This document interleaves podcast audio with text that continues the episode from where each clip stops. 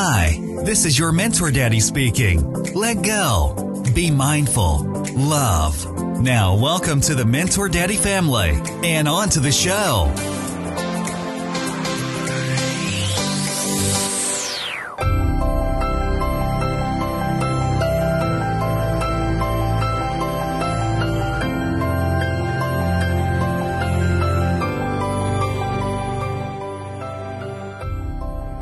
Das ist genau das Thema des heutigen Tages eigentlich. Des ersten Spiritual Circle, zu dem ich euch ganz recht herzlich begrüßen darf. Äh, das können wir nicht applaudieren, wir haben noch nichts gemacht. Äh, und das Thema ist... Müssen mal klatschen, Thomas.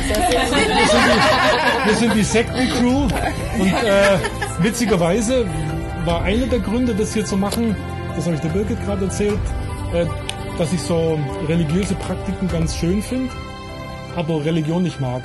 Weil Religion ist halt immer Trennung. Und ich mag mich nicht mehr, ich mag nicht mehr getrennt sein von anderen Menschen. Ich mag eigentlich immer verbunden sein mit allen.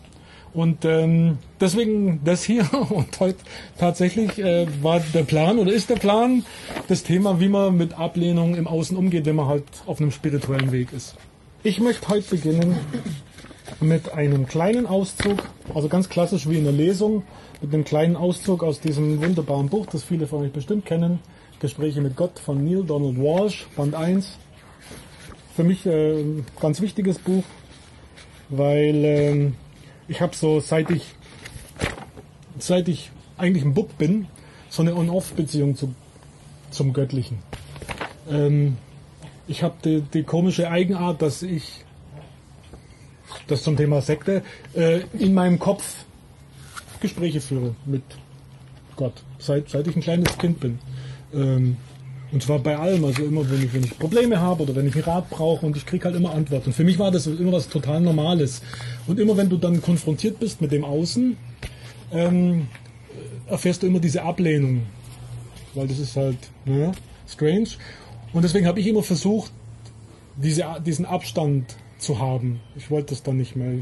So ungefähr Ruhe, bitte nicht mehr mit mir sprechen. Ähm, und das, das, das, das war mal besser, dann bin ich, ich bin eigentlich Protestant ursprünglich, also konfirmiert und bin dann mit 16 aus der Kirche ausgetreten, wurde dann glühender Jean-Paul Sartre-Leser und Existenzialist, nach dem Motto Gott gibt's gar nicht. Ja, und danach bin ich dann katholisch geworden, wurde dann katholisch gefirmt, ähm, bin dann auch das, aus der katholischen Kirche ausgetreten wieder. Also das war immer so eine On-Off-Beziehung. Wir waren uns irgendwie, da war halt immer dieses Ding, und das es auch heute gehen wird, so diese Angst, abgelehnt zu werden für das, was man hat. Und ähm, weil ich eigentlich einen ziemlich engen Draht habe, habe ich auch an vielen Orten, ja, nämlich Dinge wahr, die andere vielleicht nicht sehen, sehe dann auch Dinge, die andere vielleicht nicht sehen. Und äh, das sage ich jetzt euch, das spricht man so normal nicht an, weil man will ja dazugehören, man will ja nicht aus der Gruppe, aus der Community rausfliegen. Äh, und irgendwann war ich dann halt so alt, dass ich mir gedacht habe, die halten mich eh alle für weird, jetzt ist auch egal. Und dann kam eben auch dieses Buch und ähm, in dem Buch war alles das ausgedrückt, was ich in mir als Gefühl habe. Und seitdem sind wir echt wieder so. Und deswegen sitzen wir jetzt auch hier.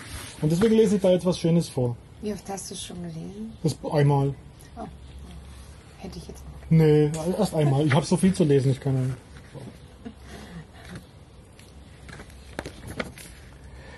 Wenn du glaubst, dass Gott ein allmächtiges Wesen ist, das alle Gebete hört und zu einigen Ja, zu anderen Nein und zum Rest vielleicht, aber nicht jetzt sagt, dann irrst du dich. An welche Faustregel würde sich Gott denn bei seiner Entscheidung halten? Wenn du glaubst, dass Gott der Schöpfer und der ist, der über alle Dinge in eurem Leben entscheidet, dann irrst du dich. Gott ist so gesehen der Beobachter, nicht der Schöpfer. Und Gott steht bereit, euch beim Leben eures Lebens beizustehen, aber nicht so, wie du vielleicht erwartest. Es ist nicht Gottes Funktion, die Bedingungen oder Umstände deines Lebens zu erschaffen oder zunichte zu machen.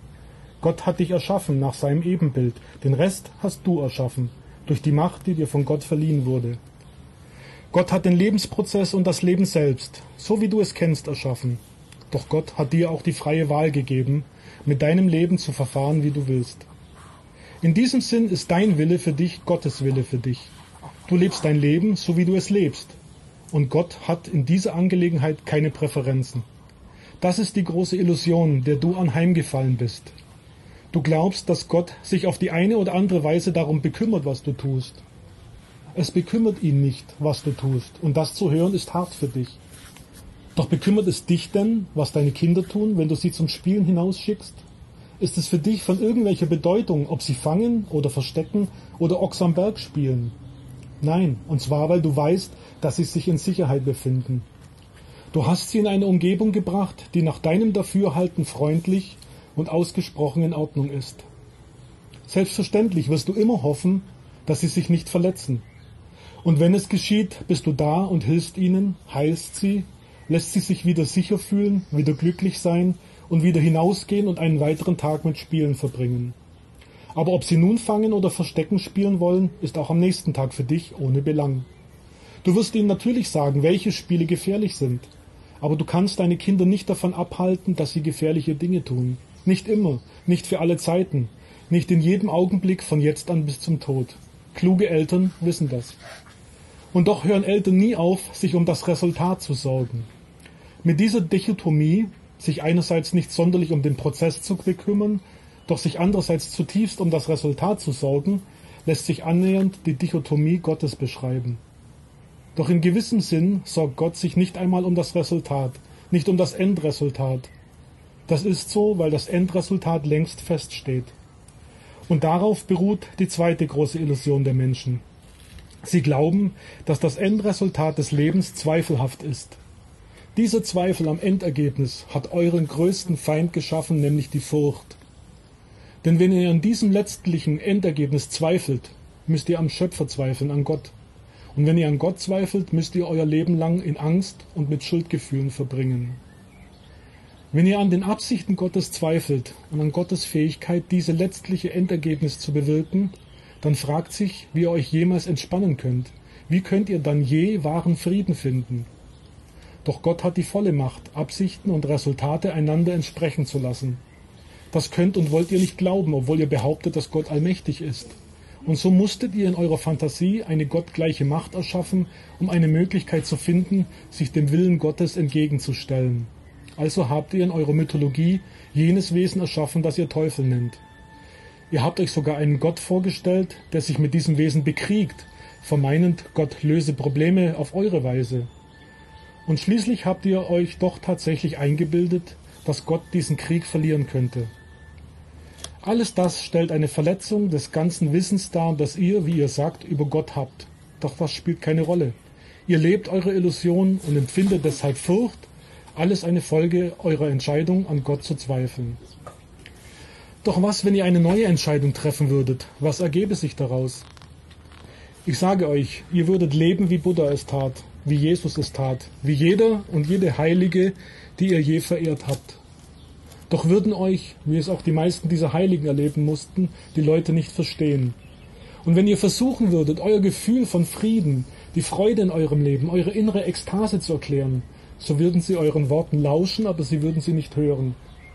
Sie würden versuchen, eure Worte zu wiederholen, würden ihnen aber einiges hinzufügen. Sie würden sich fragen, wie es kommt, dass ihr etwas habt, nach dem sie vergeblich suchen. Und dann würde sich in ihnen die Eifersucht regen. Bald würde sich die Eifersucht in Zorn wandeln und in ihrem Zorn würden sie versuchen, euch davon zu überzeugen, dass ihr diejenigen seid, die Gott nicht verstehen.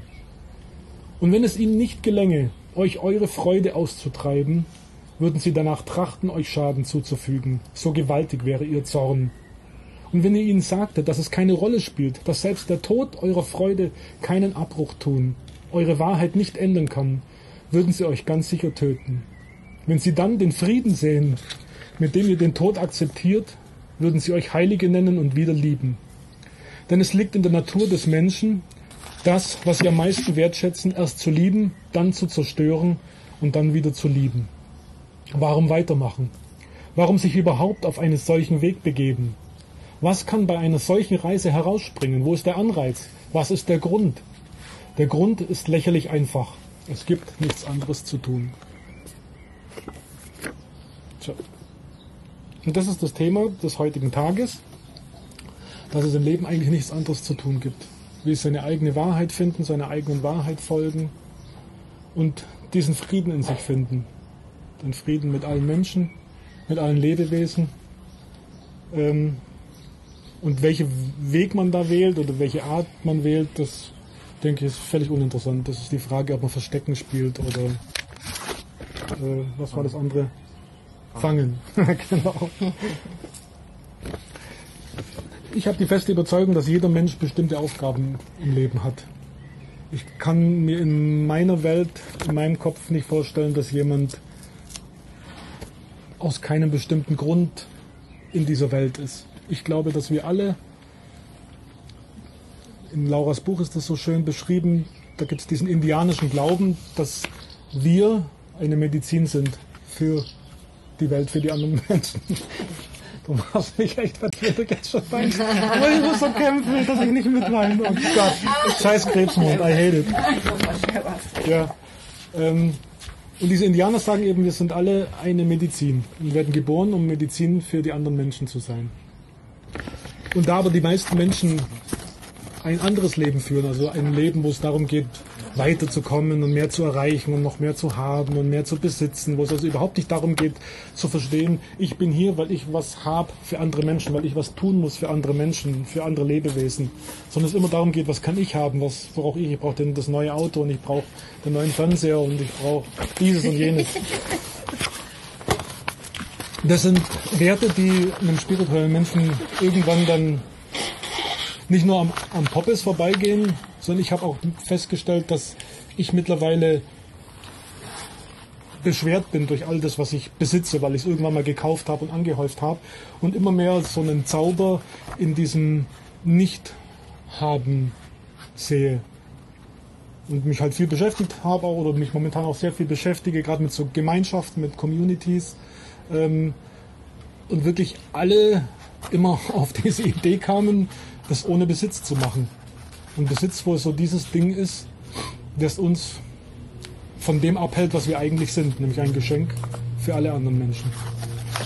Und weil wir aber dann, wenn wir auf diesem Weg sind, so anders sind wie die anderen, also nicht normal im Sinne von halt nicht Mainstream, ecken wir halt an und dann kommen halt ganz gern Vorwürfe oder Fragen, warum bist du so oder äh, warum.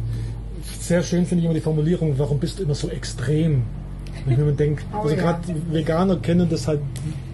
Also du sitzt in einem Bierzelt und bist echt, also ich bin so, ich bin so ein friedlicher Veganer. Ich sag nie irgendjemandem was.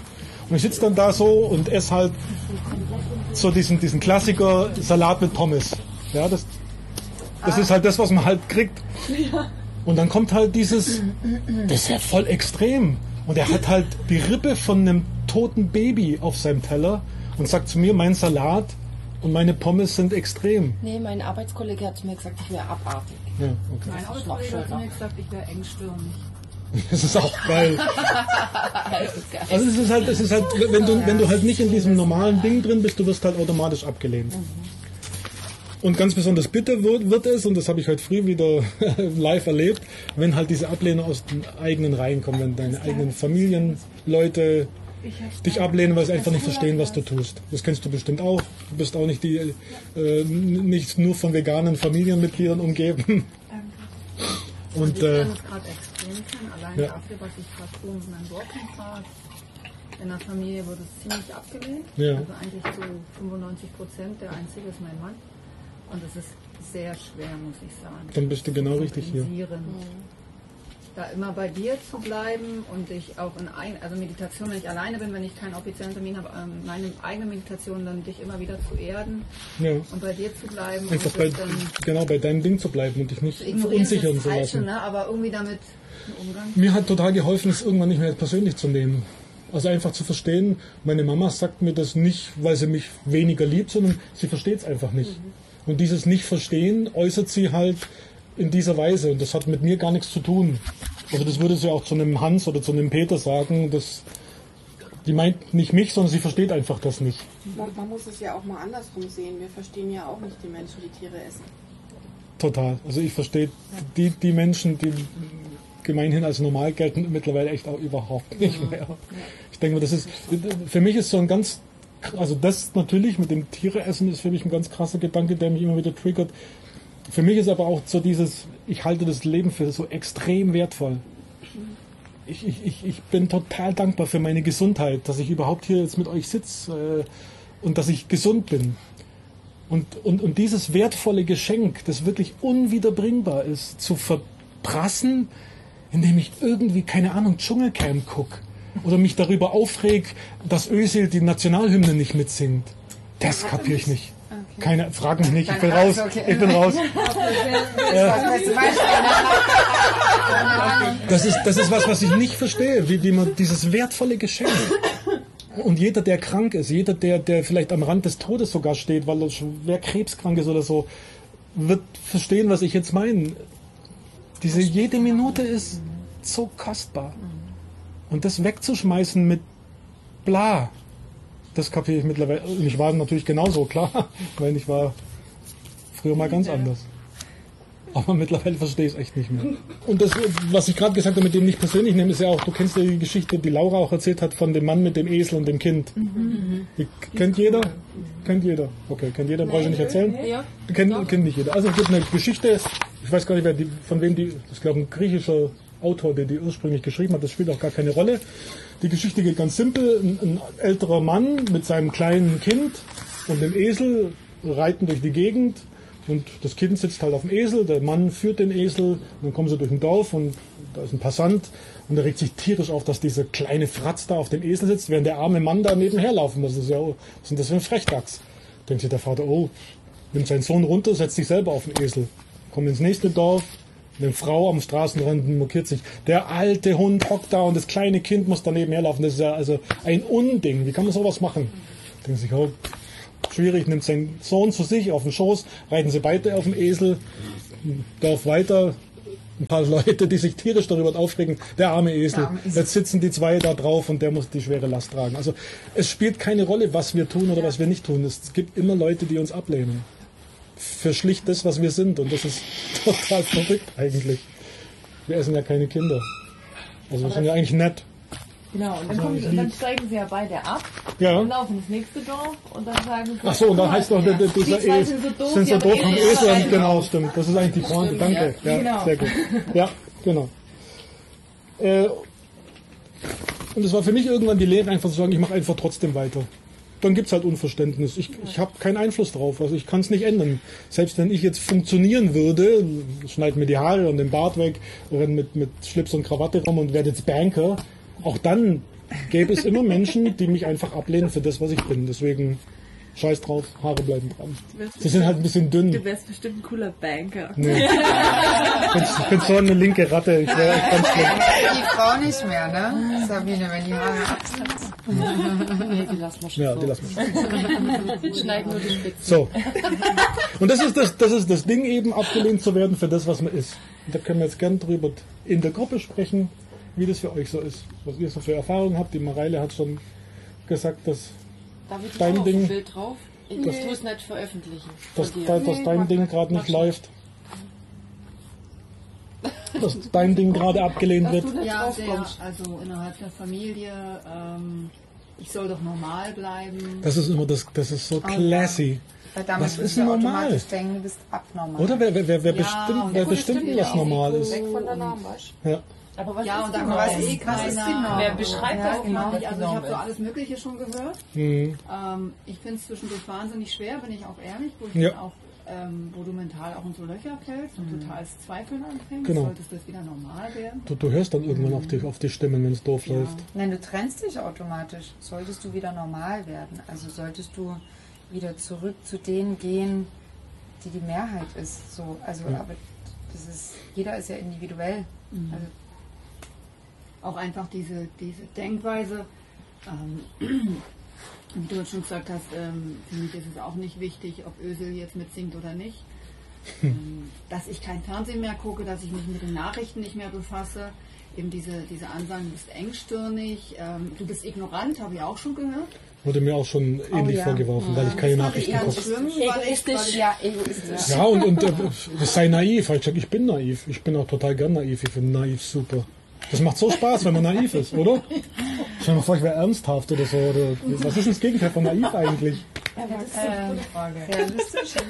Oh, realistisch klingt echt bitter. Bitte, ne? Nee. Bedacht?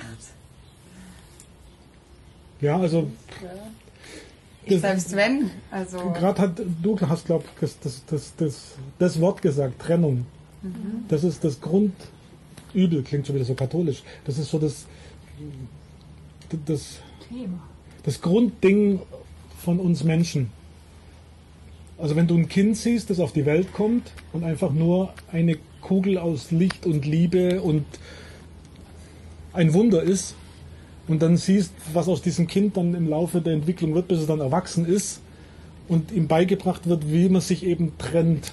Also da haben wir den Deutschen und da ist der Flüchtling und da ist der Schwule und da ist der äh, Schwarze und da ist der Veganer und es ist der Wahnsinn. Und alle Kriege, jeder Krieg, jede Auseinandersetzung hat immer damit zu tun, dass wir uns trennen von den anderen. Dass wir immer meinen, wir sind besser oder schlechter, je nachdem. Also wir vergleichen uns immer, bewerten. Und das ist eben dann nicht bei Gott sein. Aber ich glaube, dass der Mensch schon so gemacht ist, dass er die Gemeinschaft sucht. Ja. Dass er nicht aufgehen kann im Allen, sondern er braucht schon immer eine Gemeinschaft, zu der er gehört. Das Absolut. ist dieses soziale Wesen, sozial nicht im Sinne von mitfühlen, sondern sozial im Sinne von dazugehören wollen. Ja. Das ist einfach so und da, damit lässt sich ganz viel erklären. Und auch diese ähm, Ablehnung anderer ist letztendlich ein sich zurückziehen in diese Gemeinschaft, die auch diese Ja, anderen genau. Du musst so in diese Gruppe gehören. ablehnen. Ja. Das ist dann meine Man Peer Group und dann, dann fühle ich mich sicher. Das ist einfach so. Wir sind einfach ein, ein Herdentier oder Ja. ja, wir gehören wir gehören in diese Kategorie Tier einfach. Es Ja. gibt ja auch äh, Tiere, die einzeln sein wollen, die sich nur zur Paarung treffen und dann Ja. wieder alleine sind. Es gibt ja auch Ja, wir sind Sippentiere. zum Beispiel, die uns eigentlich zu 98% genetisch verwandt sind, aber die sind so, komischerweise. Aber wir sind welche, die immer in Gruppen Absolut. zugehören. Also vieles, was Mensch auch tut, ist aus diesem rudimentären genetischen Herkommen aus der Steinzeit. Also weil früher, wenn du halt aus deinem Dorf raus bist, warst du sofort tot Ja, eigentlich. stimmt, ja, ja. Weil dann kam der Säbelzahntiger und dann kam der, der böse feindliche Stamm und dann hast du nichts zum Essen gehabt und hast deinen Heiler nicht dabei gehabt. Deswegen, das stimmt schon. Das sind ja informelle Gruppen, das sind ja Interessensgemeinschaften, die sagen, okay. Ja, und Sippe einfach. Also Genau. Sippe ist so ein tolles Wort, das haben wir Aber auch in der halt- Familienaufstellung. ja, was halt da total fehlt, ist einfach die Akzeptanz dem anderen gegenüber, weil ob ich jetzt Vegetarier bin oder nicht oder Veganer bin, Ja, das ist dann aber eine Sippe halt gegen die andere. Und das ja, ist das aber nein, Doofe. das hat ja aber was mit Akzeptanz Ja. zu tun. Du bist Veganer, okay, sei was du bist. Ich mag Tieressen, dann lass mich auch so, wie ich bin. Und wenn diese Akzeptanz dem anderen gegenüber da ist, darf man ja ruhig in diesen Ja. informellen Gruppen bleiben. Klar. Ähm, aber das ist das halt, was absolut fehlt. Das Mitgefühl für den anderen Mhm. und einfach diese Akzeptanz. Du bist so gut, wie du bist. Ich bin gut, wie ich bin. Und wir akzeptieren uns einfach gegenseitig. Ja. Und dann ist es natürlich klar, dass wir Menschen so sind in diesen Gruppen, aber das heißt ja nicht, dass wir in einer Gruppe automatisch gegen eine andere sein müssen. Nee, genau, es ist kein Gegeneinander. gar nicht. Genau, es ist einfach nur, ich Leute, die Fußball gucken, schön könnt ihr machen, Ja. interessiert es gerade nicht. Sie mich aber deswegen kann ja, genau, aber deswegen heißt ja nicht, dass ich gegen die bin. Ja. Freut mich doch, wenn die sich da zum Public Viewing treffen und Fußball Das gucken. ist Finde aber schwierig, super. dahin zu kommen, was du gerade beschreibst. Das Und das, find- ja. das ist ganz schwierig. Das wäre wirklich eine Aufgabe, Gabe, die man sich gezielt setzen muss. Also daran muss man arbeiten, das kommt nicht von alleine. Und das andere ist, äh, dass gerade dieses Anderssein der anderen auch für Ängste sorgt. Also ich denke immer über dieses AfD-Phänomen nach. Mhm. Das ist ja auch ständig in der Zeitung und so. Ich glaube, dass die Menschen einfach Angst haben Klar. und sich deswegen Angst da Angst ist sehr oft ein Grund. Angst vor Veränderung. Genau. Ja, ja, mach doch. Naja, vor allem die Medien schwören ja dazu äh, absolut bei, damit der Mensch sich in eine gewisse Richtung äh, lenken lässt. ne? Angst ist halt die Abwesenheit Angst von Liebe. Das. Das ist halt Genau. das Verrückte. Also, du kannst entweder lieben oder du hast Angst. Stimmt. Andere Gefühle gibt es eigentlich gar nicht. Ja, Also, Liebe mit Vertrauen verbunden genau. ist. Und, und, und Liebe Vertrauen mit dem, einfach zu wissen, so wie es ist, ist gut. Ja. Wir waren letzte Woche in dem Film über Papst Franziskus Oh, im Kino. so gerne rein. Sagenhaft, wir haben 90 Minuten durchgeheult. Wir haben danach die Augen gebrannt. Das ist, kommt der der ist wunderschön. Also, also ist auch für Nicht-Katholiken Ja. ist das, Kommt gerade im Kino, oder der läuft gerade im Kino und der ist Wie heißt der? Papst Franziskus, ein Mann seines Wortes. Genau. Und, und äh, man sieht halt viel, viel ähm, äh, Material von seinen Reisen und wie er Menschen begegnet. Äh, Da äh, tickst du schon aus. Also da gibt's dann so Szenen, wie er bei, bei, bei Strafgefangenen halt ist.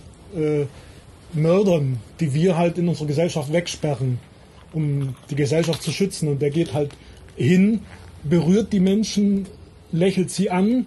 Und du siehst dann in, in, in diesem Verurteilten, hier steigt schon wieder, ja, äh, in diesem Verurteilten die, diese, dieses Glück auf, das sieht mich einer, da nimmt mich einer Ja. wahr als Ja, Mensch, der kennt nicht als Verbrecher oder als Nummer oder als Häftling, sondern der nimmt mich wirklich wahr. Und, und ich glaube, der, der äh, Wim Wenders, der sowieso ein hervorragender äh, Regisseur, wenn es um, um, um äh, ähm, Dokumentarfilme geht, der ist gar kein Katholik, der ist Protestant, aber ist ein gläubiger Mensch.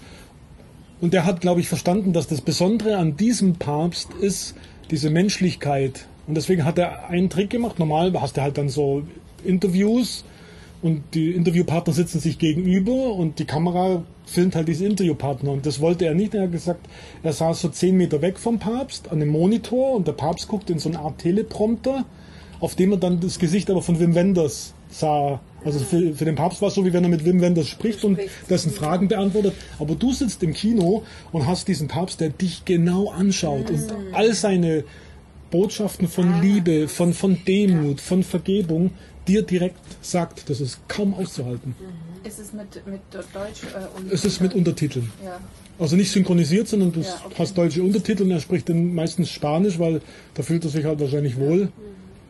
Und das ist irre. Ich habe echt gedacht, ich wäre bekloppt. Mir die Augen gebrannt. Das ist, das, das trifft dich so ins, ins, ins Innerste. Das ist der erste Papst seit 800 Jahren, der den Namen Franziskus wählt. Ja, aber ja, aber mir fehlt, ich warte immer noch, ich warte immer noch auf seinen Einsatz für die Tiere. Ich meine, ab und zu sagt er schon was, aber Ja. er ist noch nicht, es ist noch nicht so, dass es. Den Lammbraten hat er schon mal äh, schon gesagt, ja, ich weiß, dass man keine Lämmer töten ich soll weiß, ja, das habe ich auch meinen Fünftklässlern Ja. erzählt. Aber das war's auch. Also es kommt noch nicht genug. Das ist so ein ganz eigenes Thema. Ich beschäftige mich gerade intensiv mit, mit dem Urchristentum und mit Bibelforschung und was weiß ich. Und es ist echt erstaunlich, was frühe Bibelleute wie Hieronymus oder so alles in Bewegung gesetzt haben, um den Vegetarismus von Jesus und seinen Jüngern aus der Bibel zu tilgen. Das ist der Hammer. Das ist unglaublich. Die, die waren natürlich, haben die natürlich keine Tiere gegessen. Ich meine, er hat permanent drauf gepocht, du sollst nicht töten. Aber mit den Fischen? Das ist halt so eine Story, die halt die Evangelisten sich ausgedacht haben, um bestimmt was auszudrücken. Um was Bestimmtes auszudrücken. Ist ja alles danach geschrieben, weil es so konstruiert. Da, da. Ist der Hammer. Ist echt der Hammer. Hast du da auch Literaturempfehlungen? Ja, gerade lese ich ein Buch, da bin ich jetzt gerade knapp durch, von J.D. Crossan. Jesus, ein revolutionäres Leben. Das ist ein ganz renommierter Bibelforscher, der äh, hat eine Professur in Chicago, glaube ich, an der Uni. Und das ist, der, der packt halt dieses ganze Mythologisierte und so weiter weg und betrachtet halt den Menschen so. Und das ist echt der Hammer. Das ist echt krass. kannst du es nachher mal kurz holen. Ja. Und es hat mit dem, was in der Bibel steht, nicht viel zu tun. Ja, klar.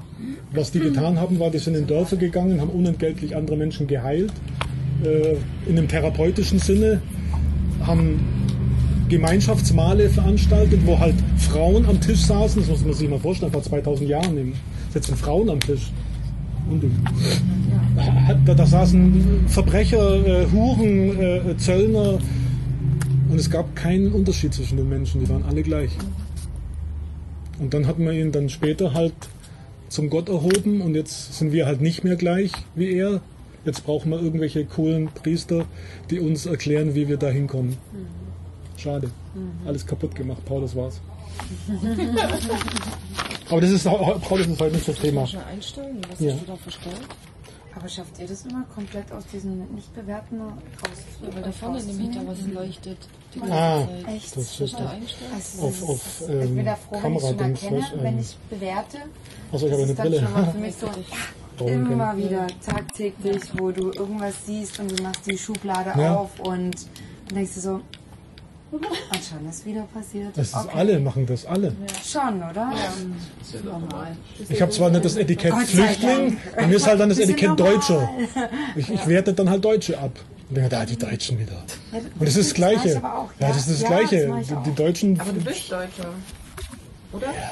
geboren. Weiß ja gar nicht. Nee, geboren schon, ja. Oh, ich mach das aber auch, ja. Ja, und das ist total, wir haben alle unsere Labels. Denken. Aber das ist ja schön, dass man anfängt, das wenigstens wahrzunehmen. Ich habe im Urlaub auch ein Ja. Buch gelesen, so ein kleines, so ein bisschen Taschenbuch, das heißt der Alltagsbuddhist. Mhm. Und da ist halt so Buddhas Weg, so Ja. wie der dazu gekommen ist und so, da steht es auch drin, dass man erstmal wahrnehmen soll, Ja. wenn man etikettiert. Ja. Etikettiert, genau. Und seit dem Ja. Zeitpunkt muss ich sagen, mir hat das nicht ganz so gut getan, weil ich dann mir dann aktiv aufgefallen ist, Wie, wie oft wie oft das ist, das ist brutal. Urteile und wie Permanent. oft es eigentlich positiv und negativ ist, dass es echt extrem negativ du, ist. du bewertest halt immer, es gibt das eine oder das Ja, andere. Ist genau. Ist gut oder neutral. schlecht? Und das ging, da ging es mir am Anfang echt nicht gut. Und dann ähm, habe ich das Hoponopono von der Mhm. Laura aufgemacht, wo ich gesagt okay, es ist ja schon mal gut, dass ich es wenigstens erkenne. Ja. Und erst dann kann man ja anfangen, ein bisschen so nach und nach das zu ändern. Deswegen ist es im, im Moment nicht schlimm, dass wir es noch tun. Man darf sich da selber nicht so verurteilen. Aber es war für mich auch erstmal so ein Punkt, wo ich dachte, das Ja. hätte ich nicht gedacht. Ich Das dachte, ist ich urteile extrem, wie, weniger. wie, wie oft das passiert. Aber die, aber die Frage ist, wenn du jetzt sagst, äh, okay, irgendwann wird es weniger oder sowas, glaubt ihr daran, dass ihr irgendwann so neutral seid, dass es gar nicht mehr passiert? Dann bist du ja Das wäre Also du, du das kommst wäre halt in die, in die Richtung kommst du Ja. schon. In die Richtung kommst du schon. Genau. Also ich war früher so voll der grumpy, äh, grumpy Randy Motherfucker. Also ich war nur am Motzen über den und jenes und das ging mir auf den Sack und dieses Arschloch und, und das ist bei mir schon extrem viel weniger. Also es gibt immer noch Dinge, die mich triggern, wie die AfD oder so. Äh, aber ja, das ist so wie, wie in meinem, einem meiner Lieblingssätze von Karl Valentin, der kein spiritueller Mensch war, glaube ich. Der war halt Komiker vor 100 Jahren. Ja, Valentin. Genau, und der sagte den Satz, wenn es regnet, freue ich mich, weil wenn ich mich nicht freue, regnet es trotzdem. Ja, ja, Und das ist, das hilft mir total, weil das denke ich mir total, oh ja, oh, wenn, wenn ich mich jetzt aufreg, ändere ich an der Situation nichts. Ich werde nur mein eigenes Leben ein Stück schlechter machen. Und seitdem ich das weiß, denke ich, ach komm, dann lass sein, dann Aber auch das vergisst du manchmal, oder? Klar, Gott sei Dank. ich habe nur die Haare von Jesus, ich bin noch nicht da. Nee, aber ich, ich, ich weiß es nicht, da möchte ich dir ein bisschen widersprechen. Mach das. Ähm, denn es bringt auch eine gewisse Erleichterung, mal so richtig vor sich hinzuschimpfen. Das braucht man dann Ja, einfach, um mal ja. Dampf abzulassen. Dann ist auch wieder gut. Dampf ablassen ist Das ist super. zwar jetzt gerade so eine Situation, die gestern oder vorgestern war und ich brauche das schon. Ich gehe zum Beispiel um da wieder laufen. runterzukommen.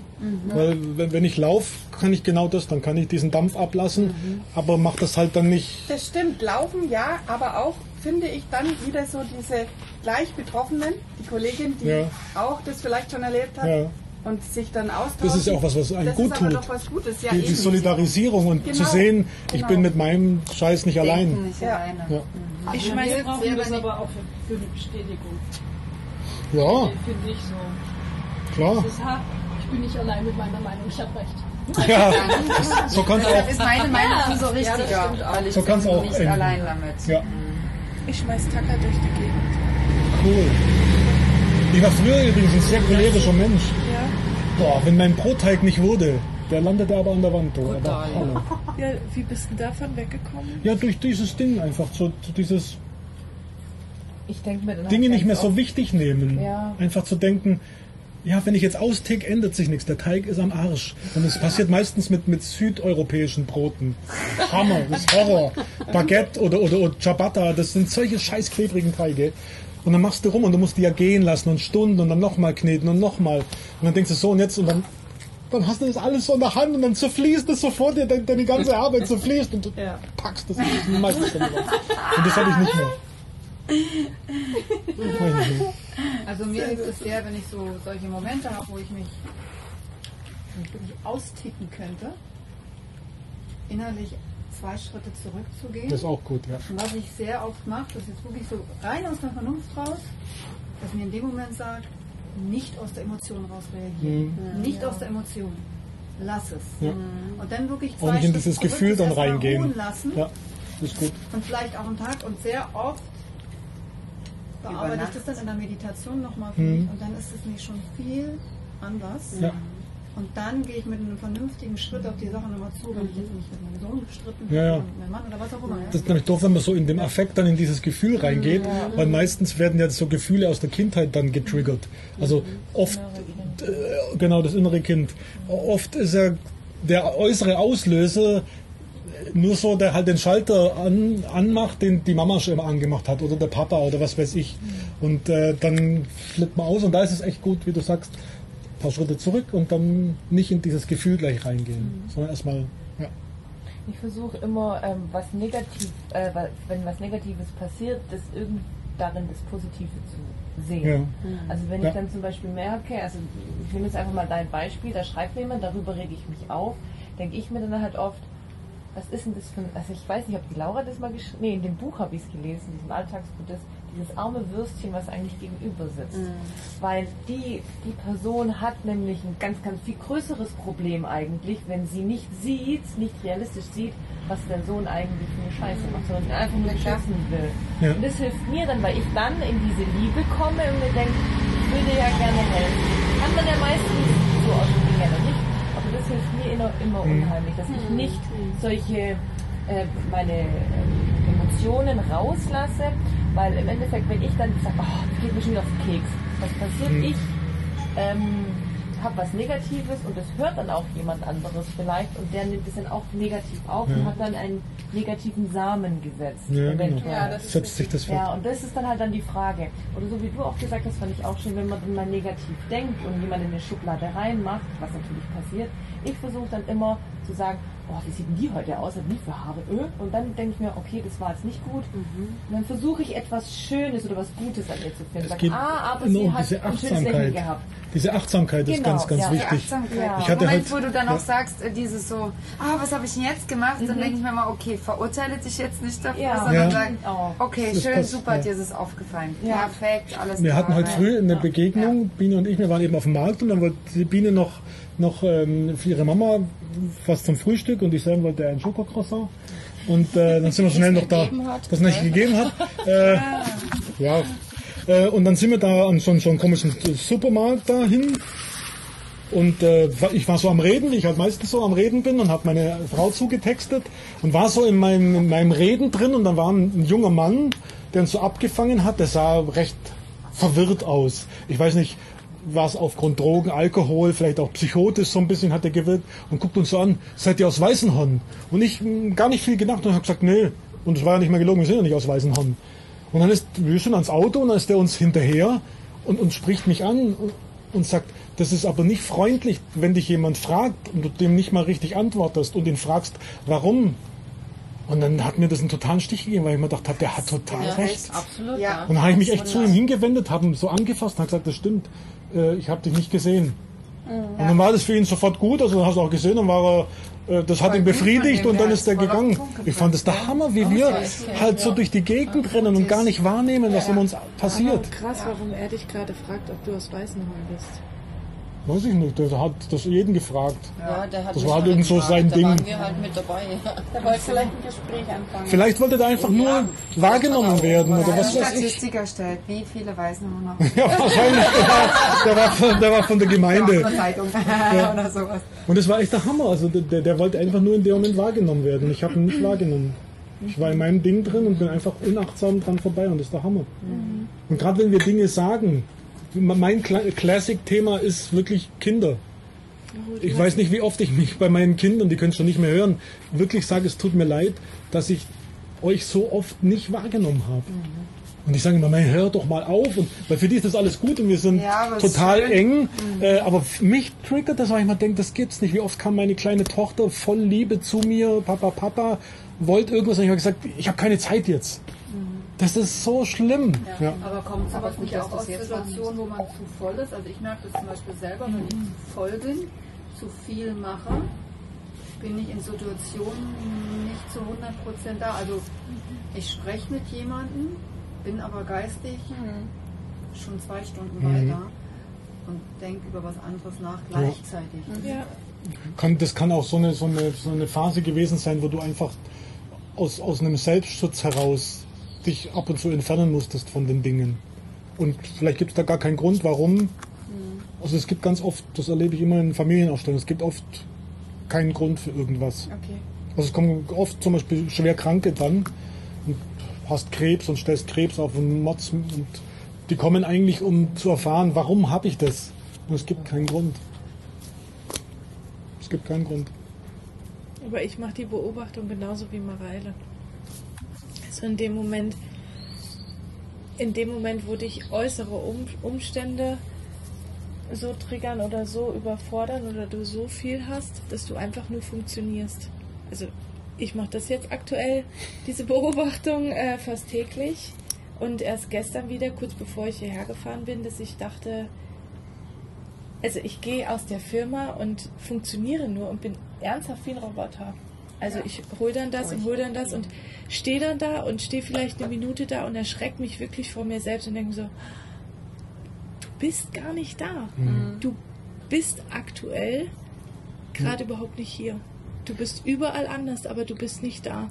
Und wenn ich dann so diesen Tag reflektiere und mir denke, Sam, von 14 Stunden warst du gefühlt eine halbe Stunde bei dir, wenn überhaupt. Und das ist so krass und das macht, also mir macht das in solchen Momenten extreme Angst, Mhm. wenn mir das bewusst wird, weil es so einen so Schmerz einfach verursacht, Ja. diesen, diesen Schmerz nicht verbunden zu sein. Also in dem Moment, wo man nicht mit sich verbunden ist und seine Umwelt nicht wahrnehmen kann. Und wenn es soweit ist, dass du noch nicht mal mehr dein Gegenüber irgendwie siehst, Ja. fühlst, wahrnimmst, dann ist es eigentlich, also für mich gefühlt, ist es das krass Traurigste, was passieren Mhm. kann. Ja, weil die Zeit ist, äh, bist du tot in dieser Zeit. Ja, das Also- ist wie nicht da sein. Ja. Das, das ist wie eine Hölle. Es ist wie nicht da sein, es ist tot. Mhm. Ja. Echt, das ist wie eine Hülle. Und da merke ich, und das wollte ich noch zum, zu dem ersten Part sagen, da merke ich wirklich auch so diese, ähm, diesen kleinen inneren Anteil, der extrem leidet, der super traurig ist.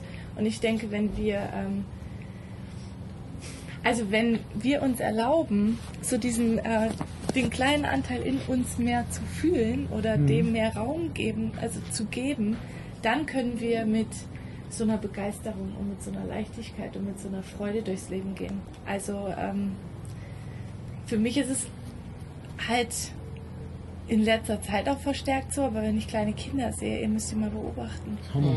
Also wie die einfach, Unglaublich, ja. Stimmt. wie die einfach die Tür zu die machen. Welt sehen und wie die einfach da sind. Und wenn die Wut fühlen wollen, Ja. dann fühlen die Wut. Und wenn die heulen wollen, Ja. dann heulen die. Und es ist auch super geil, wie die aufeinander reagieren. Da heult eins, das andere Kind guckt. Domino. Ist Weil, weil, weil die sind dann einfach so beieinander. Die sind, die, das, das ist so ungefähr, ich sehe deinen Schmerz, ich mache jetzt voll mit. Ja, Das ist Hammer. ja. Ich Das jetzt können wir nicht mehr. letzte Woche oder vor zwei Wochen Oh. war ich auf dem Ja, Spielplatz gewesen. schwierig für Heute auch, viele. sie heult. Heute, ich, ich höre auch, sind- was sie heute, ja. Wir sind da so dann wieder nach Hause gelaufen. Dann kam eine Mutter mit so zwei, zwei Kindern vorbei. Und ähm, die brauchst du nur angrinsen oder du brauchst denen einfach nur so ein High Five geben. Und für die, die machen halt direkt mit. Und bei uns Erwachsenen ist es irgendwie, Ja. also ich mein, ich verstehe das zum Teil nicht, weil ich da sehr naiv bin. Ähm, Super, naiv ist toll. ja, aber es wird mir natürlich auch in der, ähm, in der harten Businesswelt vorgeworfen, so werd mal härter und zeig nicht so viel Schwäche und ne? Und ich denke mir so, what the fuck, also das ist halt nicht das Leben. So, das ist halt nicht das Leben. Das Leben ist doch irgendwie hinzugehen und zu sagen, also auch mal Alles fremde. Leute irgendwie zu umarmen oder Ja. zu sagen, ey, geil, dass du da bist so. Mache ich im Kindergarten mittlerweile nur noch. Ja. Ich mache da keine Grenzen mehr, ob das eine Mama ist oder sonst irgendwas. Wir sind auf einer ganz anderen Ebene. Und ich Ja. sag, wenn ich dich umarmen will, dann umarmen ich Ja, und in dem Ich finde es Moment, auch so doof, dass wir uns immer so. Wir So hatten es halt früher mit diesem und Du und und Sie. ich und Ich ja. finde dieses Sie schon so Ja, schrecklich. Genau, bei dem tue ich Boah. auch ganz was. Wie mein Chef macht es so geil. Das der ist so tut's alle, schlimm. Egal wer Ich- davor ich tut's ist. auch jedem. Er hat gesagt, du, sind auf einer Wellenlänge, egal was für ein E, also bei uns gibt es da E1, E2, Ja. ne? Egal was für ein E da bei dir da vorne steht, Ja. wir sind alle gleich, wir benutzen das gleiche Toilettenpapier, sagt er immer. Ja. Und dann sagt er, ähm, deswegen bist du. Sie ist ein Ja. ganz Nicht, was seltsames Konstrukt. Problem? Ich habe auch ein Leben lang das Gehören zu bekommen, äh, ge ge gesagt bekommen, so dass ich da ein bisschen mehr mit den Menschen auf anderen Ebenen, ähm, dass ich die anders behandeln soll. Weil ich habe immer jeden so, zack, so bin ich, rausgequatscht und hin und her. Und das ist sehr unverschämt von mir, dass ich das doch so mache. Und jetzt würde ich eher so sagen, ich bin stolz drauf, dass ich es immer so gemacht habe. Genau. Ja. Ähm, und fertig, ihr weil niemand ist besser, schlechter, noch sonst irgendwas. Ja. Respekt kann ich auch anders gegenüber. Ja, absolut. Das muss nichts damit Du, zu es tun ist haben, was ganz Respektvolles. Weil das heißt ja, ich, ich will mit dir Auge in Auge sein. Ich will mit dir nicht irgendeine so komische Hierarchiekiste haben, sondern Ja. ich will dir begegnen, wie du halt wirklich bist. Und wenn du das tust und jemandem auf Augenhöhe begegnest, dann erfährst du in solchen Momenten nämlich was Wunderschönes. Ja. Also das ist, das können Fremde sein, das können Leute sein, die du, das Ja. können Bekannte sein, aber in dem Moment, wo du einfach diese Ebene herstellst und sagst, ey, alles gut und du bist offen, dann ist es so, ich weiß auch nicht, wie ich das beschreiben Total. soll, aber es, es füllt. Ja, weil Es- jeder Mensch sich ja eigentlich danach sehnt, verbunden zu sein. Der Moment, wo du, wo du dein Gegenüber siehst. Ja. Ja, das ist äh, in Aufstellungen einer der Hauptsätze, wenn es um kaputte Beziehungen geht, ich sehe dich. Das ist ein Lösungssatz, weil das meistens das ist, was, was Ehepartnern fehlt oder was Kindern und Eltern fehlt. Äh, das, deswegen frage ich auch immer so pedantisch nach, wo guckst du hin, siehst du ihn überhaupt? Weil das halt so das Ding ist. Also wenn wir den Menschen nicht wahrnehmen, dann ist es wie wenn wir keine Beziehung zu demjenigen hätten. Ja. Hat nichts mit mir zu tun. Ja, aber was, ich was noch so- ja. Noch ganz kurz, äh, was du gesagt hast mit dem, ähm, man soll den Menschen, egal auf welcher Ebene ist, dann so auch rüberkommen. Ähm, das merke ich bei mir in der Arbeit auch ganz stark, dass da wirklich jemand gibt, wie redest du mit mir? Wie mit jedem anderen auch. Und ich merke mittlerweile, dass ich da, wo ich gerade aktuell bin, in der Arbeit fehl am Platz bin. Deswegen merke ich, es tut mir nicht Deswegen gut. sitzt du ja hier. Genau, und ich möchte davon jetzt aktiv weg. Wo auch dann wieder jeder sagt, spinnst du? Und ich sag halt, hey, in dieser Firma möchte ich nicht mehr lange arbeiten, Super. weil ich finde die Mentalität und das alles wieder ist, Du stehst nicht dahinter. an. Ja. Genau, ich stehe nicht dahinter. Ja. Ich habe Ja. zwar keine Ahnung, was ich mache, also Egal. ne? Aber irgendeinen Weg werde ich schon irgendwie gehen. Aber faktisch für mich, ich werde dort nicht alt. Und deswegen finde ich halt, wenn jemand es dann fühlt, da werde ich nicht angenommen oder man soll in eine gewisse Richtung, ist es eigentlich was Schönes, wenn der andere dir das sagt, weil dann merkst du, okay, dann ist es hier nicht richtig. Ja. Und wir leben mittlerweile, also die ähm, Jugend von heute, die jetzt auslernt und ähm, Beruf sucht, die haben einen großen Vorteil im Gegensatz zu uns, bei denen ähm, die sagen, ich will was und suchen dann danach. Als ich eine Ausbildung gesucht habe, war das so, hoffentlich nimmt mich irgendwie. Ja, ja, ja, ja, ja. Und das ist heute Ich glaube, die perfekte Mischung macht so ein bisschen. Auf der einen Seite so Beide, dieses genau. extrem strenge, was wir noch so ein bisschen gewohnt sind, oder ich zumindest. Und auf der anderen Seite ist alles so offen, das ist dann auch nicht so das, also das gesunde Mittelmaß. Genau, Bleibt uns halt genau. Aber man an, muss sich ne? halt einfach nur, also man merkt auch dann auch dieses zu sich selber finden, man muss sich wohlfühlen. Wenn man irgendwie merkt, ich fühle mich da nicht wohl, das kann die bestbezahlte Dann geh. Firma sein. Absolut. Das ist nicht. Das Aber weißt du, ich, was, was mir jetzt schon ein paar Mal aufgefallen ist, ich war zweimal Influenza-krank im letzten Winter so jetzt, ja, hat mich zweimal erwischt. Ich war jedes Mal am Heulen, weil mir die Schule gefehlt hat. Und wenn ich aber in der Schule bin, habe ich immer gesagt, "Ah, ist alles zu viel, so stressig und so. Und diese Erlebnisse waren aber gut, weil dann habe ich erst mal gemerkt, dass ich das eigentlich schon ganz gerne mache. ja, Ja. Hat sein gutes, ja, hat sein gutes Ja, gehabt. schön. Genau, ja. Ja, Das ist halt jede Das Erfahrung. Das ist wichtig. ja. Da- Das ist was, das hat. Hast du das gesagt? Vorhin? Weiß ich nicht.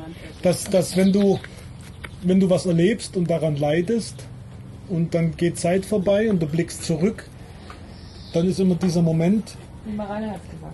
die Mareile hat es gesagt, dann ist dieser Moment äh, zu verstehen, dass alles, was passiert, immer gut ist.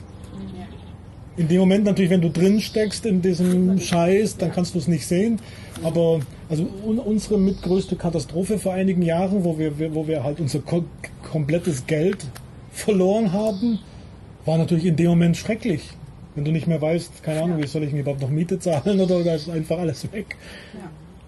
Und bei mir kam dann, weil ich habe dann gerade da diese Ausbildung an, in Wien angefangen, bin ich, da bin ich, ich weiß das noch, da bin ich irgendwann nach diesen zweieinhalb Tagen Dauerflash äh, heim und dann habe ich auf einmal totale Dankbarkeit gespürt, weil ich in dem Moment wusste, wenn das nicht passiert wäre, wäre ich jetzt gar nicht da. Dann wäre ich, keine Ahnung, würde ich immer noch mit BMW durch die Gegend fahren und in, in, in schicken Klamotten.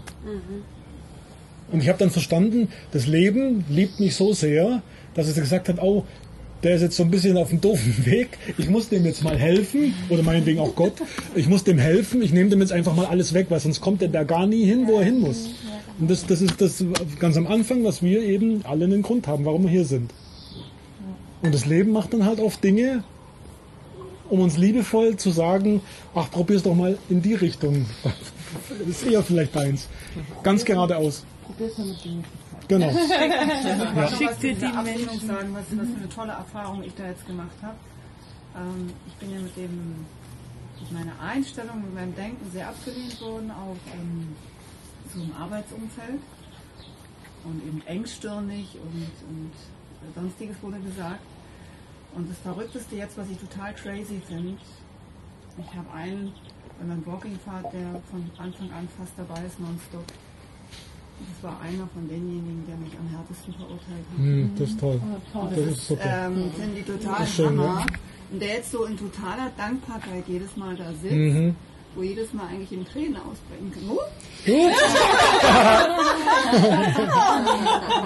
ich verkneif mir das da immer. Ich denke, oh, Nee, wir haben Tempos. das so toll, Wir sind ja, vorbereitet. du. Ja, ist toll. Ausgerechnet der. und sich bedankt und du denkst, Mhm. du, sitzt, du bist vor mir gestanden im Büro und hast mich so beschimpft und äh, so kann es nicht sein und es geht nicht und so darf man nicht sein und man muss doch und man muss. Hm. Und jetzt sitzt er jedes Mal Ja, siehst du? Hast du gewonnen. Mhm. Die Liebe setzt sich am Ende immer durch. Und das ist, Das ist-. Das ist was Tolles. Stimmt's? Das macht mich jetzt schon fertig. Wir haben noch gar nicht richtig angefangen. Ich würde auch sagen, dass wenn die Christiane zurück ist, wir dann einsteigen, weil an dem Punkt passt es richtig gut. Gehen wir auf dem Weg zu dem Geschenk, das wir sind. Ja, bist du bereit? So, Das ist echt wie in der Schule, die gute Nachtgeschichte. so ein bisschen, ja. Vor allem ist es schön, dass ich nichts machen muss jetzt, Nee. mal was bekommen. Genau. Ja. Enjoy. Läuft? Ja. Also, meine Lieben, dann geht's jetzt auf eine kleine Reise. Nehme ich euch mit und möchte euch bitten, die Augen zu schließen. Und ganz in dem Moment jetzt anzukommen.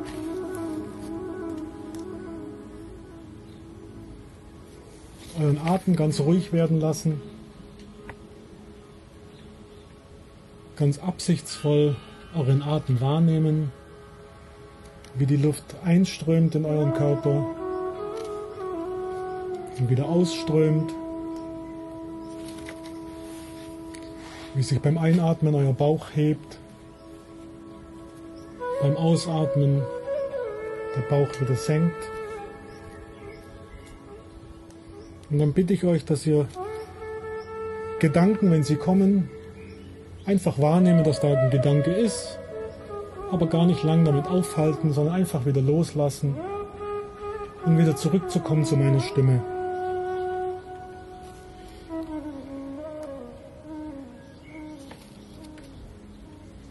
Und dann stellt euch bitte mal in eurem Innern vor, ihr steht auf einer wunderschönen Wiese.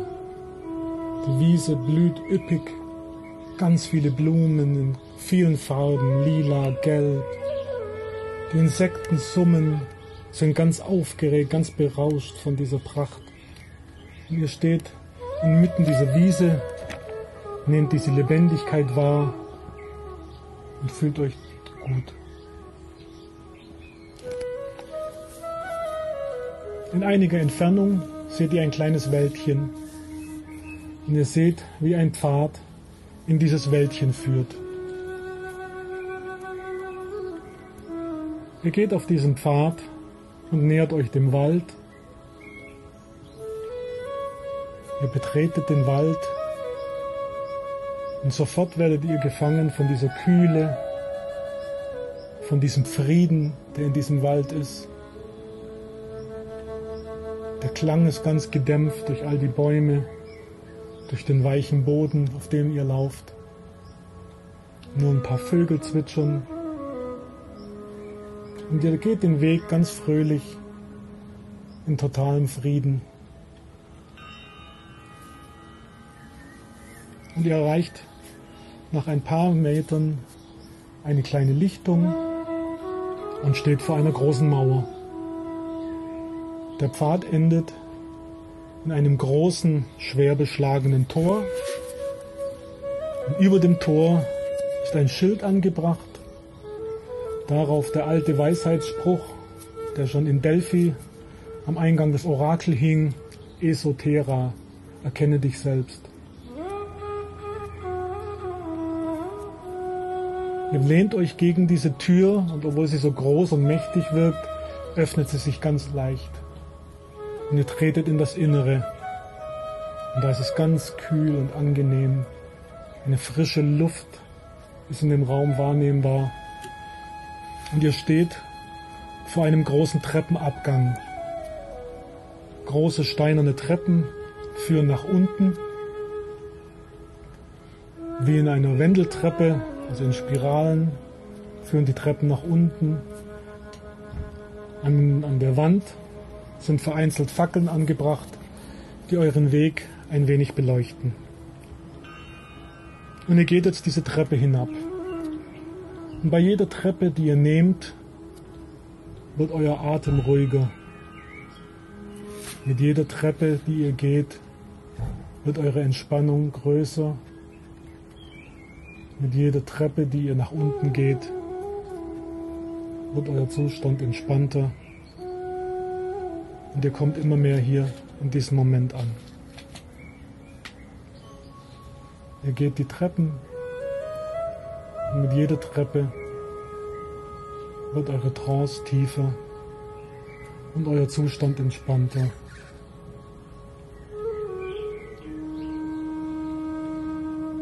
Ihr geht weiter die Treppe, immer weiter nach unten.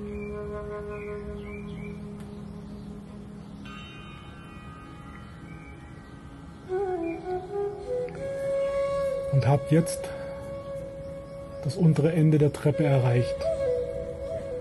Vor euch öffnet sich eine Halle. Und am Eingang dieser Halle seht ihr eine kleine Person stehen.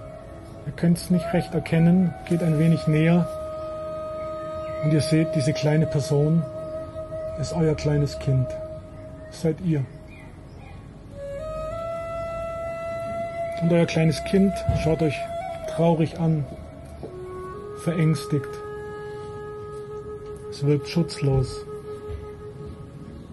Ihr nehmt es bei der Hand, um ihm Zuversicht zu geben, lächelt es an und geht mit ihm in die Halle. Die Halle ist sehr groß mit einer hohen Decke. Auf allen Seiten sind große Fenster, durch die Licht einfällt und den Raum erleuchtet und in ein ganz besonderes Licht taucht. Und das Licht fällt zusammen in die Mitte des Raums, in die Mitte der Halle. Und ihr seht dort jemanden stehen. Es können eure Angehörigen sein, eure Eltern. Vielleicht ist nur eure Mutter, die da steht, oder euer Vater. Vielleicht sind es Geschwister oder Freunde. Vielleicht sind es Arbeitskollegen. Bei jedem ist das anders. Und ihr geht mit dem kleinen Kind an der Hand auf diese Person oder die Personen zu.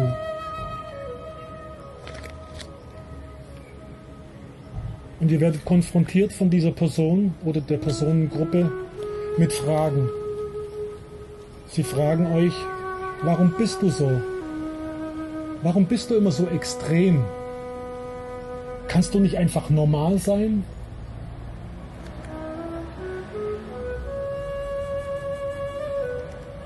Und du merkst, wie das Kind neben dir zu zittern anfängt.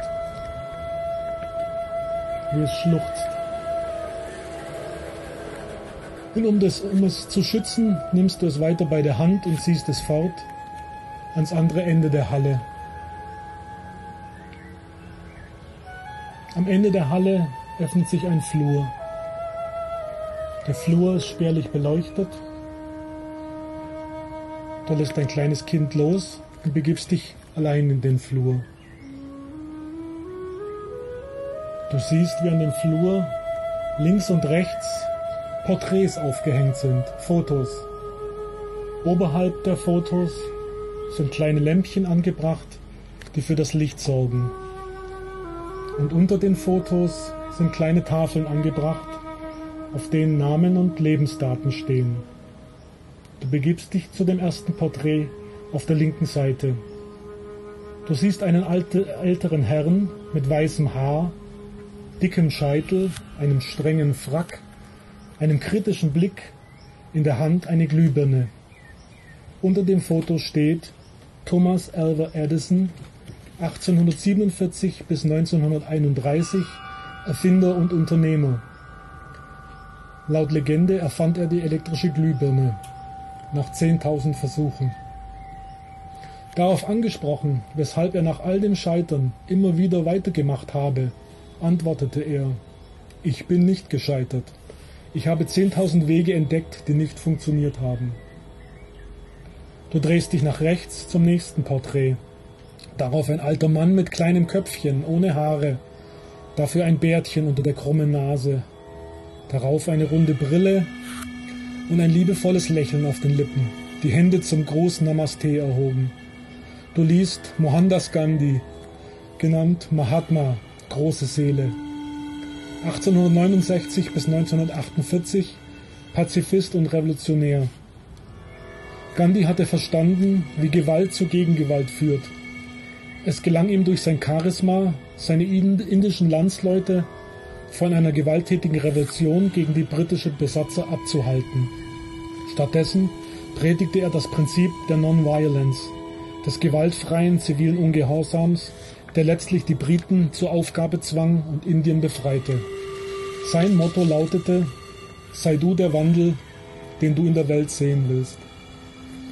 Du drehst dich wieder nach links zum nächsten Porträt.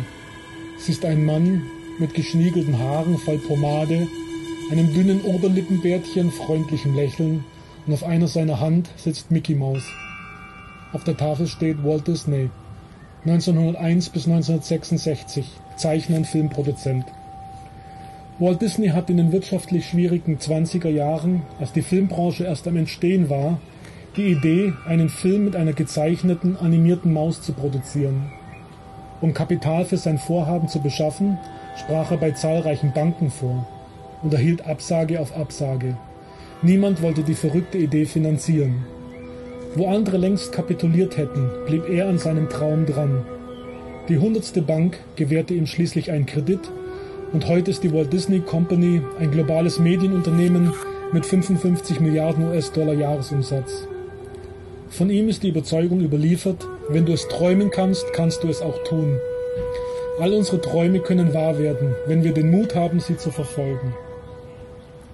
Du wendest dich wieder nach rechts. Darauf ein Mann mit einem neugierigen Blick, ein kurz geschnittener Vollbart, runde Brille, Rollkragenpulli. Eine Hand hat er nachdenklich am Kinn, in seiner anderen Hand hält er ein Smartphone. Auf der Tafel steht Steve Jobs, 1955 bis 2011. Unternehmer, Gründer von Apple und Visionär. Das Adoptivkind Jobs hatte aufgrund seiner familiären Situation immer das Gefühl, anders zu sein und nicht dazu zu gehören, ließ sich aber nie in seinen Visionen beirren. Während ihn alle immer für verrückt erklärten bei den Innovationen, die ihm vorschwebten, blieb er bei sich und visualisierte die Geräte in seinem Kopf so ausdauernd, bis sie Jahre später von seinen Ingenieuren in die Realität gebracht worden waren. Seine Hartnäckigkeit verschaffte der Menschheit den ersten Personal Computer mit Monitor und Tastatur, die erste Computermaus, die erste grafische Benutzeroberfläche, mit Pixars Toy Story den ersten computeranimierten Kinofilm, mit iPod und iTunes Store eine Revolution der Art, wie wir Musik konsumieren und mit iPhone zuletzt die Art und Weise, wie wir Menschen miteinander kommunizieren. Als er bereits von seiner Krebserkrankung schwer gezeichnet war, gab er Studenten der Stanford University Folgendes mit auf den Weg. Deine Zeit ist begrenzt. Deshalb verschwende sie nicht, indem du das Leben eines anderen führst. Lasse dich nicht von Dogmen gefangen halten, was bedeuten würde, ein Leben als Ergebnis des Denkens anderer Menschen zu führen. Lass den Lärm der Meinungen anderer nicht deine eigene innere Stimme übertönen. Und am wichtigsten, habe den Mut, deinem Herzen und deiner Intuition zu folgen. Irgendwie wissen sie bereits, was du wahrhaftig werden wirst. Alles andere ist zweitrangig. Du wendest deinen Blick nach links. Du siehst einen schwarzen Athleten, kahl rasierter Kopf, ein schelmisches Grinsen in einem Tanktop der Chicago Bulls mit der Nummer 23. Darunter steht Michael Air Jordan, geboren 1963, größter Basketballspieler aller Zeiten. Jordan wurde als mittelmäßiger Basketballspieler in seiner Schulzeit zweimal abgelehnt, als es darum ging, in die regionale Highschool-Mannschaft aufgenommen zu werden. Laut dem damaligen Trainer sei er zu schlecht für Highschool-Basketball, er solle lieber eine andere Sportart wählen. Wo andere aufgegeben hatten, trainierte er nur umso härter. Er stand bereits auf dem Feld und übte Würfe, als die anderen Kids noch daheim beim Frühstück saßen. Und er stand nach dem Unterricht wieder auf dem Basketballkorb, als andere andere Mitschüler zu Hause bereits ihre Freizeit genossen. Sein unbändiger Wille durchzuhalten und nicht aufzugeben, verschaffte ihm nie dagewesene Erfolge und Rekorde in seiner Karriere, die ohnegleichen in der Geschichte des Basketballs ist. Sein Geheimnis beschrieb er einmal wie folgt. Ich hatte über 9000 Fehlwürfe in meiner Karriere. Ich verlor über 300 Spiele. 26 Mal wurde mir der spielentscheidende Wurf anvertraut und ich habe daneben geworfen. Ich habe immer und immer und immer wieder versagt in meinem Leben. Und das ist der Grund, weshalb ich erfolgreich bin. Ihr wendet euren Blick nach rechts und seht dort einen leeren Rahmen. In dem Rahmen ist kein Bild. Auf der Tafel darunter steht euer Name und euer Geburtsjahr, nichts weiter.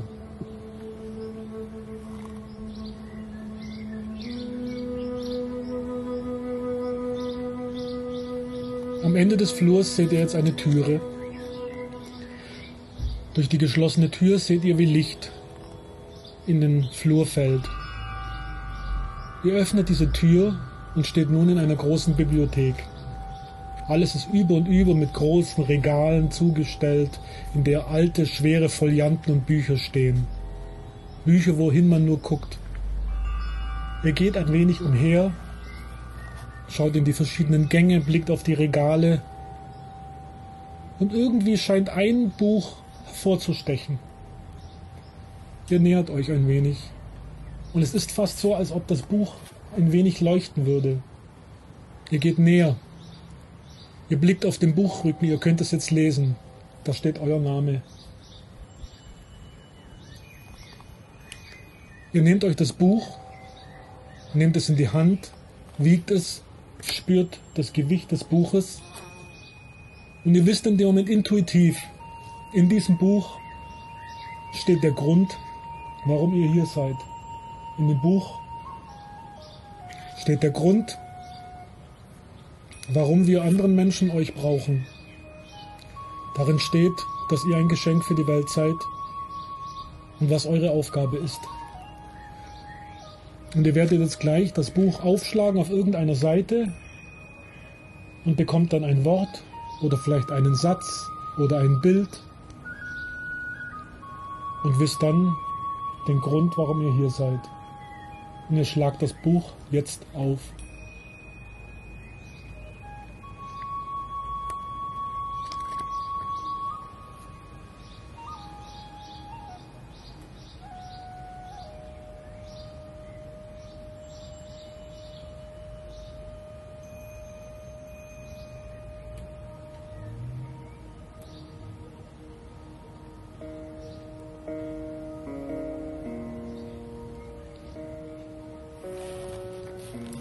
Nachdem ihr jetzt gesehen habt, was im Inneren eures Herzens bereits bekannt ist, den Grund, warum ihr hier auf der Welt seid, das Geschenk, das ihr für die Menschen habt, legt ihr das Buch wieder zurück, stellt es zurück ins Regal und geht zurück in den Flur. Ihr blickt auf den Bilderrahmen, er ist jetzt gefüllt mit eurem Bild. Und auf der Tafel steht eure Aufgabe. Ihr durchschreitet den Flur zurück in Richtung Halle, wo bereits euer kleines Kind wieder auf euch wartet. Ihr nehmt das kleine Kind auf euren Arm, um ihm Schutz zu geben und geht so mit dem Kind auf den Arm wieder in die Mitte der Halle, wo der Mensch oder die Menschen auf euch warten und ihr sprecht in eurem Geist gegenüber diesem Menschen oder der Gruppe von Menschen folgende Sätze. Ich vergebe dir oder ich vergebe euch. Du wusstest es nicht besser oder ihr wusstet es nicht besser. Ich nehme es nicht persönlich. Ich bin genau richtig, wie ich bin. Und ich lebe jetzt meine Aufgabe ohne Angst und mit großem Mut. Denn die Welt braucht mich als der Mensch, der ich bin.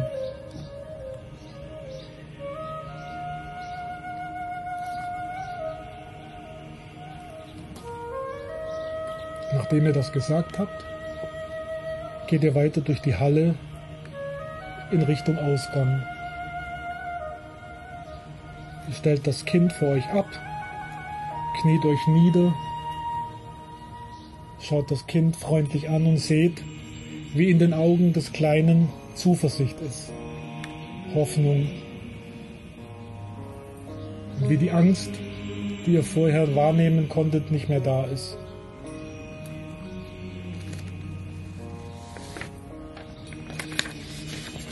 Und so seid ihr selbst jetzt sicher, dass ihr wieder gehen könnt. Ihr begeht euch zu dem Treppenaufsatz und beginnt langsam die Treppen hochzusteigen. Treppe für Treppe bewegt ihr euch nach oben. Mit jedem Schritt, den ihr geht, werdet ihr wieder wacher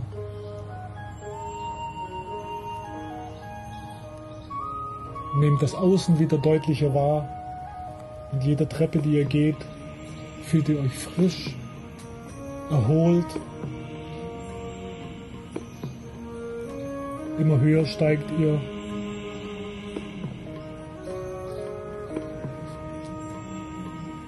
Kehrt langsam zurück in die reale Welt.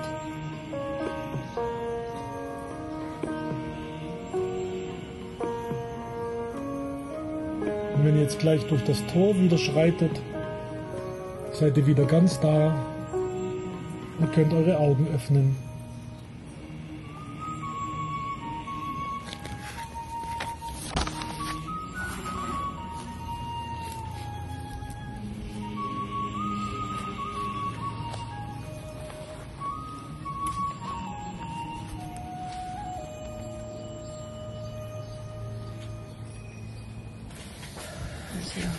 Und für die zwei Dankbarkeitsminuten setzt euch bequem hin, gerade wie ihr wollt. Schließt nochmal eure Augen. Wer mag, kann die Hände aufs Herz legen. Und dann, mir hilft immer Dankbarkeit zu empfinden. Ich habe anfangs immer Dankbarkeit gedacht. Jetzt versuche ich es einfach nur vom Gefühl zu machen und seid für alles dankbar, was war, was ist und vor allem dankbar für das, was kommen wird. Achso, ich hatte den tollen Ton. Zwei Dankbarkeitsminuten ab jetzt.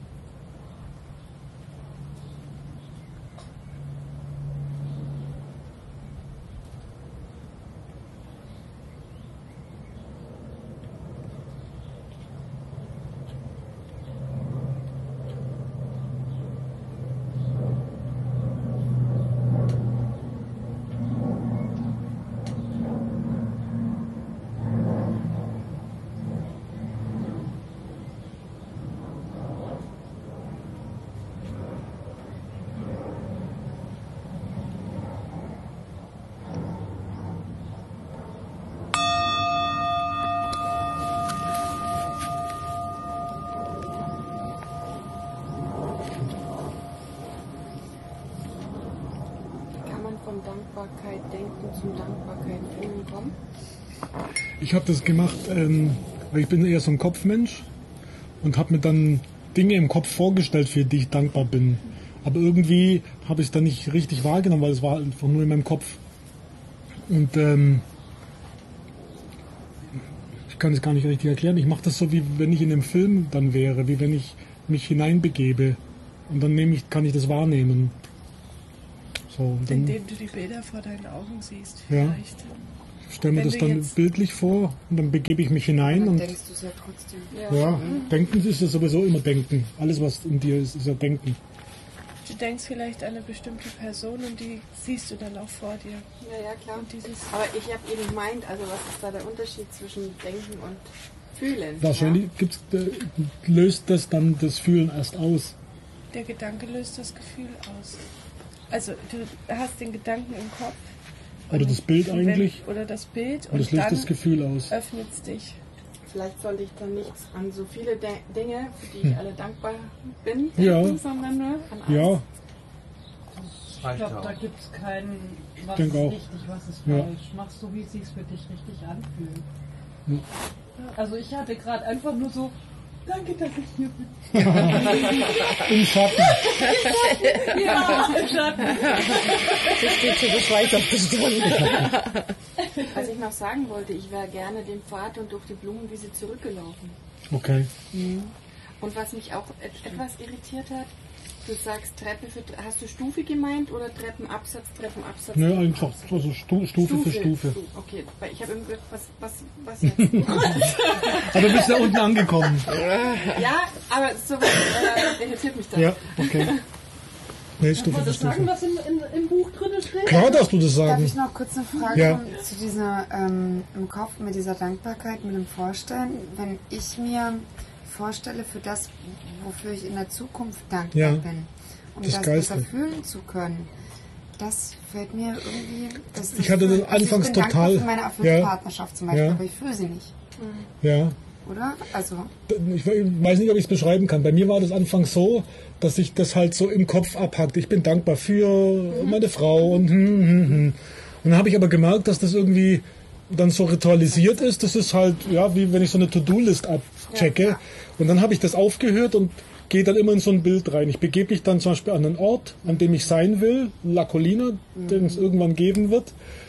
Und dann bin ich da und dann sehe ich die Menschen dort und dann sehe ich, wie die Menschen auf mich zukommen, wie die mich anlächeln und wie da diese Freude ist. Und, und dieses ganze Ding, dieses Schöne, was ich dann da sehe in mir, das löst dieses Gefühl aus von totaler Dankbarkeit, wenn man denkt, Alter, kann ich nicht Zeit vordrehen, kann ich nicht das jetzt schon haben, bitte? Ja. Ja, So mache ich das immer. Ja, okay. Aha. Also Visionen. Ja, so visualisieren. Ich mache das auch morgens immer, wenn ich meditiere. Ich habe mir das so eingestellt, ich meditiere erst so, so klassisch, Gedanken ziehen lassen und Atem beobachten, bla. Und dann gehe ich immer zu meinem inneren Vorstand. Das hatte die Laura gemacht bei, bei der Russo 2018. Das fand ich so eine süße Idee. Und ich habe da so zwölf Dudes und ein, nee, elf Dudes, eine Dudin, sit- nee, stimmt ja gar nicht, zwei Dudinnen. Also, habe ich halt da sitzen und, und die sind dann da und äh, das, ist halt, das ist total witzig. Du hast dann mit einer Frage zum Beispiel und die antworten dann immer. Immer in ihrer Art. Äh, und das finde ich total hilfreich. Und dann gehe ich immer noch auf La Colina. Jeden Morgen bin ich da. Oh ja. Könnte ich jetzt schon wieder heulen. Dankbarkeit und Vorfreude. Nee. Ja. Total. Ja, aber das ist aber trotzdem, es, ist, ist, ich, es lässt sich für mich nicht um, also Mhm. gestalten. Laconina hast du auf jeden Fall vor. Ja, Es ist so safe drin. das ist ich total habe auch eine erfüllte Partnerschaft Ja. vor, aber ich sehe niemanden. Du musst niemanden sehen, ich glaube, es wenn dann, Dann, dann, dann versuch mal eine Umarmung zu empfinden in dir. Oder einen Moment, wo du auf einem Bänkchen sitzt und guckst auf eine schöne Landschaft zu zweit. Oder du sitzt wo bei einem tollen Essen zu zweit und, und, und spürst das, wie toll sich das anfühlt, wenn du so diesen Seelenpartner neben dir hast. Genau, was ist für dich eine erfüllte Partnerschaft? Ja. Das zu visualisieren, was bedeutet, ist es überhaupt eine Umarmung? Vielleicht ist es Ja, was ganz genau. anderes. Was ist, was bedeutet es für dich? Und, dann Und da das Gefühl dann zu erleben, wie sich das anfühlt. Überlegen, wenn du es schon mal hattest, Ja. kannst du es ja nachempfinden. Wenn nicht, wie könnte es sich denn anfühlen? So mache ich das immer. Ich mache so immer über dieses, wie fühlt sich das dann für mich an. Zum Beispiel diese Rike, ich weiß nicht, ob du die kennst, die malt. Die hat doch eben diese. Ah, die- die- oh, Rike, ja. Rike, die hat, die hat letztens äh, so ein Vision Board gemalt, Ja. oder ihr, ihr Vision Board. Und die hat auch ihre erfüllte Partnerschaft, hat Ja. die dort auch äh, gemalt, aber du hast den Partner eben nur von hinten gesehen. Die steht halt Also mit ihrem Partner halt am da, Meer aber so. Der hat keinerlei Gesicht, also sie hat ihn halt nur als Person Ja. Mit reingesetzt. Du musst ihn jetzt klar nicht kannst du den noch nicht sehen. Aber Das Gefühl musst du halt, oder das Gefühl kannst du jetzt schon haben, genau, wie toll das ist. dass er da ist. Mit ihren Kindern, die sie da drauf gemalt hat. War ganz toll. Ja, das war schön. Weißt du, kennst du die? Auch nicht. Das war toll. Ganz tolle Bilder mal. Ja.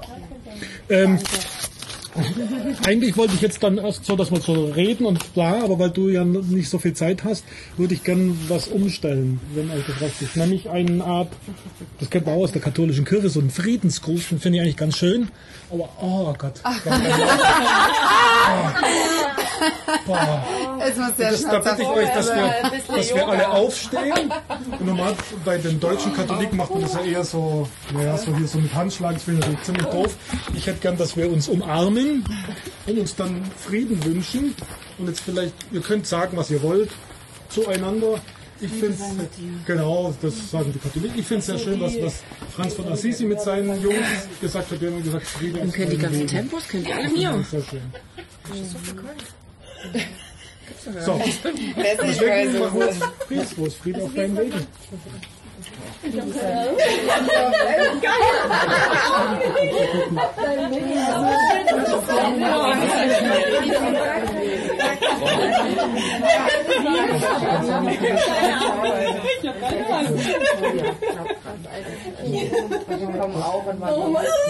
Oh, jetzt ist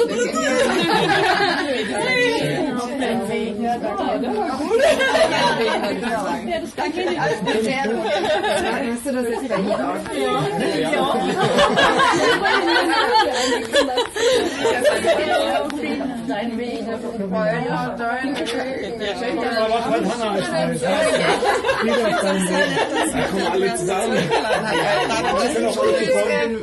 Weißt du, ich habe das schon mal. Ja,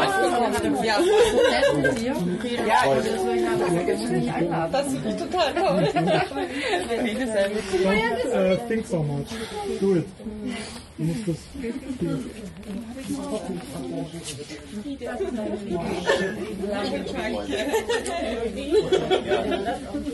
Aber ich spoilere nicht. Nicht. Was für alt. Ja, danke. Schön, dass du da bist. Freut mich. Ja, auch. Ja, genau. Leichtigkeit. Ja,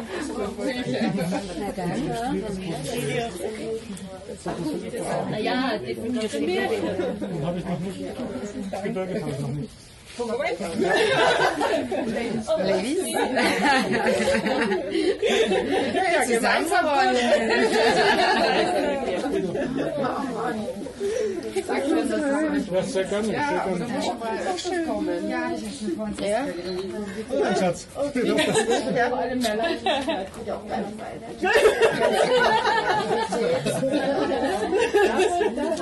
Was ist eine äh, Euphorie? Was ist eine Schönes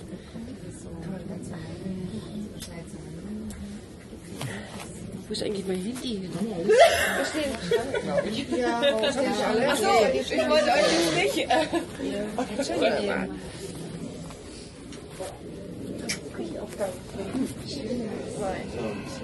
Äh, Seine geile Sekte. Wahnsinn. Die Nachbarn denken, pass auf. Das sind unsere Vermieter übrigens. Die kriegen wahrscheinlich am Montag die Kündigung. raus.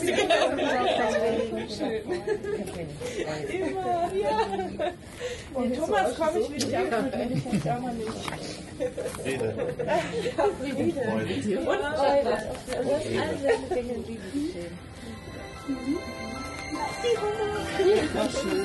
alle deine Dinge lieben stehen. Freude. Alles Schöne. Also über Weihnachten feiern. Genau. Happy New Year! Genau. So, jetzt können wir, wir können ja auch essen und reden. Ja. Ja. Können wir jetzt echt langsam Ja. aufhören? Ja. Also ich, ich mach mal mein... Wenn es auch nicht gleich abbrechen würdest.